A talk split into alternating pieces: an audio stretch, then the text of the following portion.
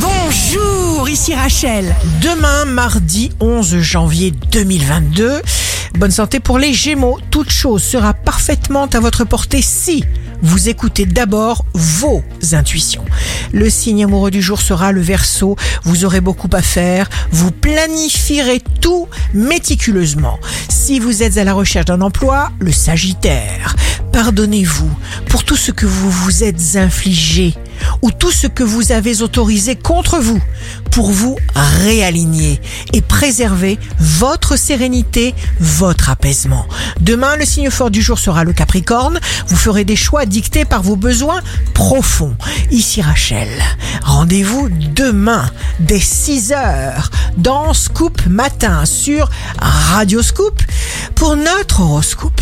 On se quitte avec le Love Astro de ce soir lundi 10 janvier avec le Scorpion. Te souviens-tu de nos rencontres et de cette soirée d'azur?